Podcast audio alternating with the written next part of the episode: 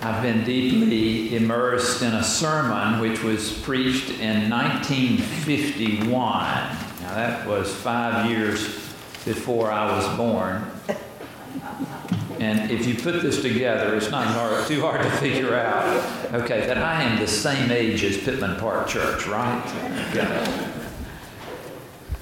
Howard Thurman was the preacher of the sermon, the famed alumnus of Morehouse College and mentor to the even more famous alumnus of Morehouse College, Martin Luther King Jr.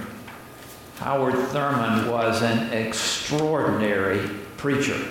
In fact, um, I think it was the U.S. News and World Report back in that time named him as one of the 12 best preachers in the United States. This sermon was introduced with a prayer, and I would like us to also begin with that same prayer that was so filled with faith and with character. Would you bow with me as we share? We gather together in the quietness, each one seeking the level of his own resting place, each one reaching out for peace of mind and spirit in terms that he can understand and in ways that are meaningful. Crowding around the quietness of the many tongued voices of the traffic of our lives, the restlessness of our age, the churning tumult of our times, the quiet frustrations and the riotous frustrations in the midst of which we live and the temple of which we have somehow committed to our hearts and minds. All these surround us in the quietness. And yet we recognize the privilege of unhurried contemplation, of laying ourselves bare to the searching processes of singleness of mind. The privilege of becoming aware of needs of which we are scarcely conscious in our fevered rush, the privilege of hearing voices that need not speak above a whisper in our hearts, pointing us to the way that we should take in the midst of our own problems and responsibilities, our own hopes and our own fears, the time of quiet, the time of searching of heart the time of regaining of perspective, the time of lifting of hopes about ourselves and the world, the time of insight, the time of renewed renewal of courage. O God our Father, we thank Thee for the quiet time and for all that it says to the weary, to the proud, to the self righteous, to the fearful, to the human spirit. Accept our thanks, O God and our Father. Amen. In the reading of our scripture just a few moments ago, it is clear that people were constantly vying for Jesus' attention word of his healings, of course, had spread far and wide. In fact, Mark makes sure that we know in his writings that a leper had been cleansed, a paralytic had been healed, a man who had a withered been made capable again of using that part of himself. You can sense the intensity, perhaps even more, in the third chapter of Mark's gospel, where he says that Jesus departed with his disciples to the sea, and a great multitude from Galilee followed him. And hearing all that he was doing, they came to him in great numbers from Judea and Jerusalem and Idumea beyond the Jordan and the region around Tyre and Sidon. And he told his disciples to have a boat ready for him because of the crowd, so that they would not crush him, for he had cured many, so that all who had diseases pressed upon him to touch him. Can you imagine the intensity of those moments where Jesus, simply wanting to preach, could not do so easily without provisions being put in place in order to keep people at least at a minimum of a distance in order that all could hear what he might have to say. Oh, Jesus was this itinerant prophet and this unconventional rabbi who needed teaching space, who wanted teaching space, and who employed his disciples to create, albeit this moat around him. There, as he got into the boat, and these few yards of water that kept the crowd in its natural amphitheater next to his preaching and his teaching. He began to teach many things, many things. But those things that pull us in are the stories, aren't they? Those provocative stories that we would call parables.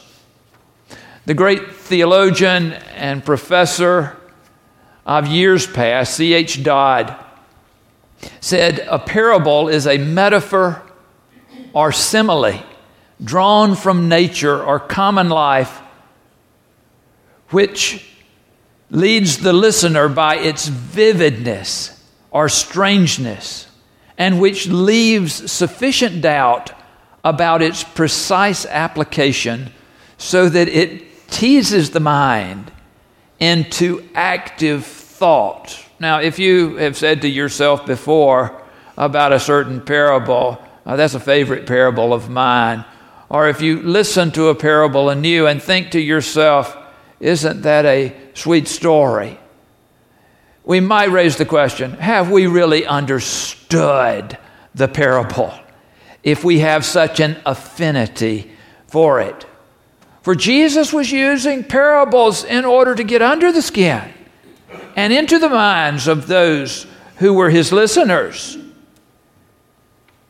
And it is a difficult thing to do because we do not relinquish our minds and our spirits easily in this life this ambiguity and open endedness that is a part of the very definition of parables. It demands of us, it begs for us that we would respond in some way. You do not walk away from a parable easily. A parable is one of those things that will plague you if you truly give it the attention it deserves. Amy Jill Levine, a professor at Vanderbilt, says what makes the parables mysterious or difficult is that they challenge us to look into the hidden aspects of our own values, our own lives. And the problem is that we too easily settle for easy interpretations of the parables. We think we've got it. We hear it once and we hear it explained to us and we think we've got it. The Good Samaritan story is one that is so easily misinterpreted in this way. Not that doing good deeds is not an important matter, and having compassion for those that are in need is a part of that parable. But it is not that part of the parable that Jesus was using in order to transform society. We should not think that we are the only good people around that might be needing just simply a reminder to be better when you see somebody in need. That's not the meaning of the Good Samaritan parable. The meaning of the Good Samaritan parable has to do with the relationship between Jews and Samaritans. Right? Think about this. You and I should be caught short when we hear parables and truly give ourselves to the nature of what Jesus is seeking to communicate. Jesus asks his listeners to buy into a different view of the world. Jesus asks them to come to a different understanding of what kingdom means. In this fourth chapter of Mark, it's interesting to me that, that here Jesus begins to explain the parable. He says, when he was alone, it says, when he was alone, Mark says, when he was alone, those who were around him, along with the twelve, asked him about the parables. And he said to them, To you has been given the secret of the kingdom of God. But for those outside, everything comes in parables, in order that they may indeed look but not perceive, and may indeed listen but not understand, so that they may not turn again and be forgiven. And he said to them, Do you not understand this parable? Which, of course, we know they did not, or he would not have explained it to them. Now, these words themselves are a mystery because it makes it seem as if Jesus may be intending to keep things from some people who are so in dire need of hearing what the gospel is. Boy, I wouldn't want to be one of those persons, right? Don't you think to yourself, I want to know the inner secrets of the kingdom? Don't you know that Jesus wishes this for us as well? Jesus is not playing games with us. I knew a lady years ago, Sue and I used to bring to church who was uh, in a care home. And I still remember Aunt Versi Waycaser, uh, who was sharing with me a deep thought one day. Her mind had begun to slip in her vocabulary too. And uh, she, she was reflecting on God, and she said, she meant to say, um, isn't, isn't God great? Isn't, isn't God uh, this, this entity that is so overwhelming? What she ended up saying, isn't our God mischievous? and I, I, thought to myself, yes, you got that right. It seems like at times that God is mischievous, that He's got something up His sleeve. But He's only mischievous for the good purpose of making sure that we get the good news.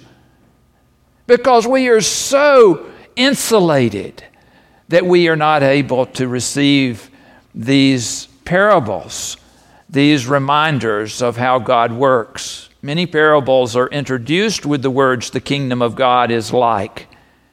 And all of them apply to this prompting of Jesus, this prompting of Jesus to be able to get us to understand the kingdoms of the world in a different way. And the kingdom of Jesus come into our lives in a different way. Of course, uh, we came through that period during Holy Week in which we were remembering the story of Jesus' uh, fellowship with his disciples around the, the table of the Last Supper, and then he goes to Gethsemane, and then he is arrested, taken before Caiaphas, and taken before Herod, and ends up before Pilate. And you remember the conversation that he had with Pilate. Pilate was no political fool. And so he asked the correct question of Jesus he said, Are you the king of the Jews? I can imagine that there was this very pregnant pause before Jesus said anything because he, he, was, he was this lamb led to the slaughter.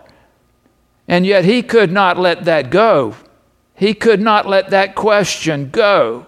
And you remember he, his response was, Are you asking this on your own part, or are you asking this because someone has told you? and P- Pilate's response to Jesus was, Do I look like a Jew? Come on, look at me. Do I look like a Jew? And so Jesus' response to that was, My kingdom is not of this world, which is such a double entendre, you could never get a better one.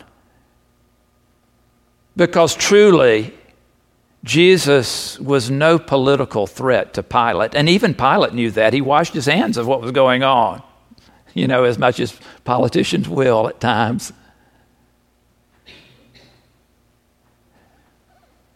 But Jesus knew that over the course of those three years, it was very apparent that even his disciples, at this point in his ministry, just as he is about to enter into giving his life away on that hill called Golgotha, that they had not embraced the kingdom in full. They did not understand the parables that had been spoken. They were not inviting the kingdom of God in the way that Jesus had been preaching the kingdom to be. There, in the midst of Jesus' thinking about the kingdom, can't you imagine all that was going on in his mind as he approached the cross? This is a provocative story that has been shared this morning, this parable of the sower. A very provocative story. Now, I'm not a sower, and I particularly am not much of a farmer. I do want you to know that I dabble in tomatoes. and uh, Lord have mercy. Sue and I planted some blueberry bushes six years ago. And this is the first year that we've seen anything good happening in that little patch. But Lord knows it did happen. And in fact, if you put a plant in the ground or a seed in the ground, you and I should not forget that growth is going to happen. Not because of all that we do for it, but we can be an impediment to it. I mean, God is the one that sets all of this in motion, isn't He? He is the one that provides for the growth. And yet, you and I can not realize how important the decisions that we make are to welcoming that growth. Surely, we can say to ourselves that things are going to grow. I mean, I'm supposing that it was some bird that planted this wild scuppernong vine that's growing at the back of our property. But let me tell you, that scuppernong vine doesn't know what the word stop means. It has covered every surface that's available, it seems. Things are going to grow. Now, if you know about the history of the people to whom Jesus was speaking this parable, you will know that this is not just any farmer that is out there. But this is some kind of subsistence individual who is seeking to eke out an existence on the land. Any good farmer, whether it's in our day or whether it's in Jesus' day, would know that you put good seed into good soil for good results. But this farmer, bless him, he only had a little bit of soil there. And he was doing the best he knew how to put it out and to hope it was going to work out. Oh, if he could have put it out all on that good land. oh, he got a little bit on the good land, good on the edges of the good land. And he knew that was going to turn out pretty good, but he didn't own the good land. Somebody else owned the good land. It was the rich people that owned the good land. But he was eking out his existence where he could.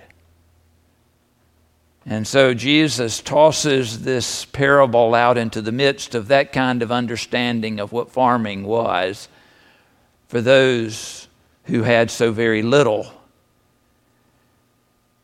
And he began to explain how he knew that birds can come down and peck it all away, or that it can be just trampled underfoot or that weeds can choke it out. But there's the occasion when, if the conditions are right, you would not believe how much harvest will come. Mark chapter 4, the 26th through the 29th verses, has another parable which is connected with growth as well. Jesus said the kingdom of God is as if someone would scatter seed on the ground and would sleep and rise night and day, and the seed would sprout and grow, and he does not know how. The earth produces of itself first the stalk, and then the head, then the full grain in the head. But when the grain is ripe, at once he goes in with his sickle because the harvest has come.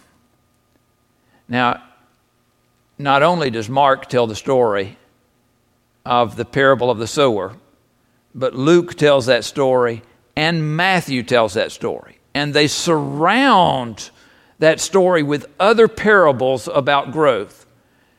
I want to, to introduce to you one other parable that is from the Gospel of Matthew.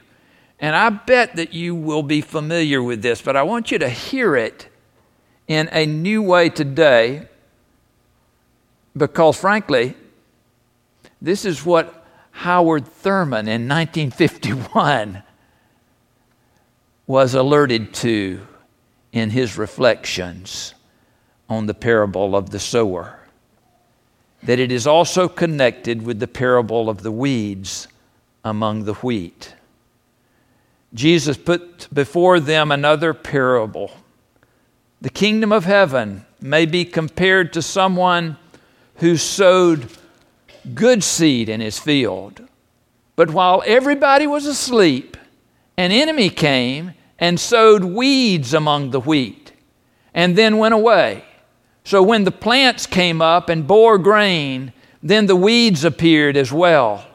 And the slaves of the householder came and said to him, Master, did you not sow good seed in your field? Where then did these weeds come from? He answered, An enemy has done this. The slave said to him, Then do you want us to go and gather them? But he replied, No, for in gathering the weeds you will uproot the wheat along with them. Let both of them grow together until the harvest.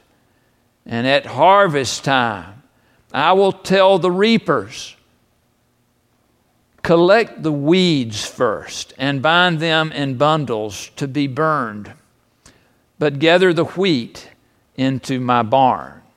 Now, that gets to be pretty severe right there, doesn't it?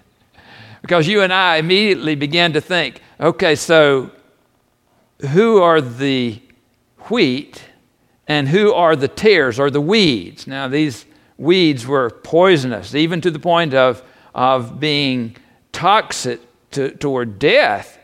If you were to eat the, the weeds, these tares with the wheat, but the question that Jesus leaves us with, it seems, is okay, so who would be represented by the wheat and who would be represented by the weeds. I imagine that the reason that we're gathered here in this place today is because we want to be known as the wheat. In fact, raise your hand if there's any weed here. You and, I, okay, very good, very good, Bob. I was thinking the same thing, Bob. you, you and I must look at the, these parables differently than we are conditioned to look at the parables.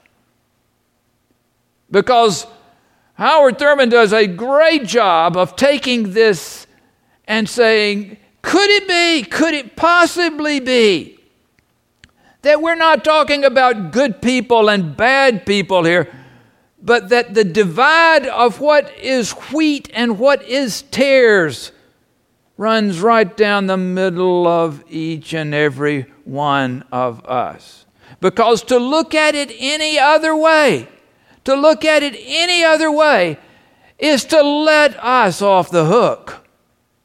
You see how easy it is to get there? Because if we think, I've got my life in order, and it's just the way it is, that somebody else doesn't, then we confine ourselves to the knowledge that I'll add just a little bit of attention to this, but God's got to be the one to work it out. And I don't believe that's what Jesus came to this earth to say. Leave it to me. No, Jesus was saying, the kingdom of heaven is like this that you'll resolve to look inside yourself in order to find where God is at work.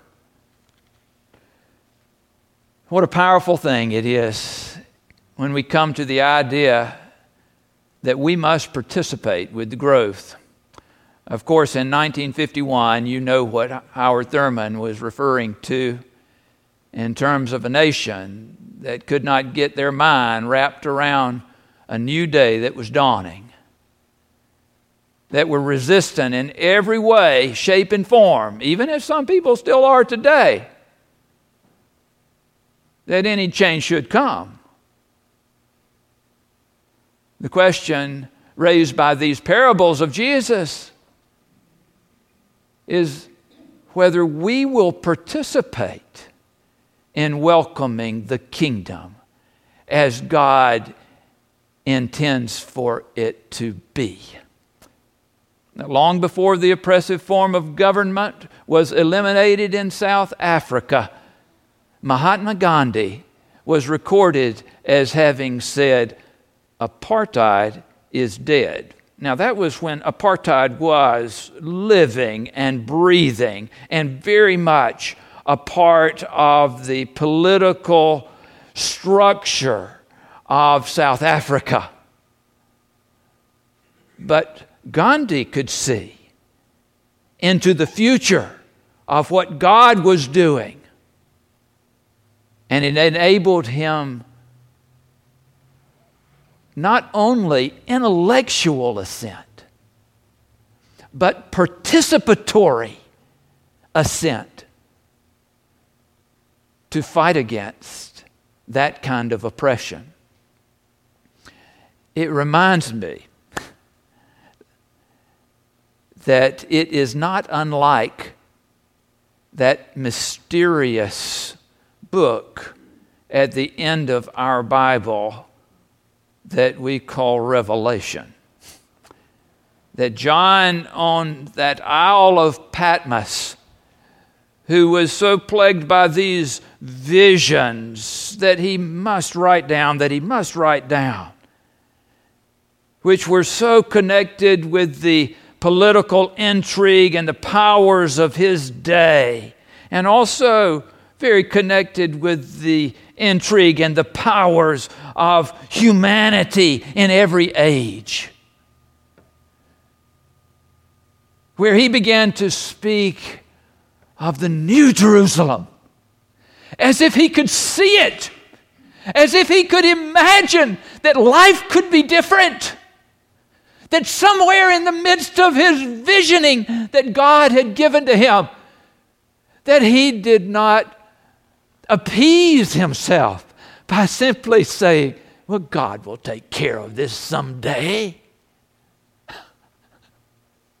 What an affront to Jesus giving his life on the cross. What an affront to Jesus having this conversation with Pilate just at the point of being flogged nearly to death and saying, My kingdom is not of this world. Do we understand the power in those words? I tell you, the harvest is inevitable. it is inevitable. God is going to harvest. If that weren't the case, then you and I are just biding our time for eternity. If we have a picture in our mind that nothing is ever going to change in terms of the good and the bad being separated from each other for time immemorial, then you and I will not fully participate. Oh, we'll add a little bit here, a little bit there, a little kindness. But you and I will not be as invested as Jesus needs us to be in the welcoming of the kingdom of God. I uh, rode past those crosses on the courthouse square. Have you been by there? It's moving, moving, moving.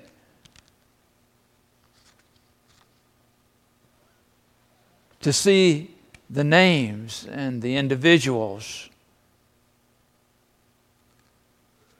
who were seeking to invest their lives in the right way. I do not doubt that those crosses absolutely represent persons who were seeking to invest their lives in the right way.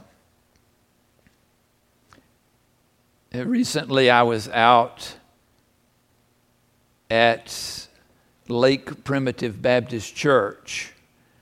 A member of Pittman Park had died, Harry Warren, and we journeyed there for his burial right beside his dear wife, whose funeral we shared together in a year and a half ago. And Harry was laid to rest there. And it occurred to me that that cemetery is different than most cemeteries at little country churches. I don't know how it came to be. I'd be interested to know the story. But Lake Primitive Baptist Church didn't put their cemetery in the backyard. It's out front for everybody to see. In fact, that is the first thing that you see when you come close to the front doors of that church. And it is a powerful reminder. What do we do with life now? Down at St. Simon's Island, at Christ Episcopal Church, Wesley would have even seen the graves, some of the graves that surely were gathering around that little place as he was preaching out under the oaks. And now it completely surrounds the church, the cemetery does. As we think about not only those that have gone before, but we think about our own lives the question should come to us when we hear these parables, particularly, these provocative stories of Jesus.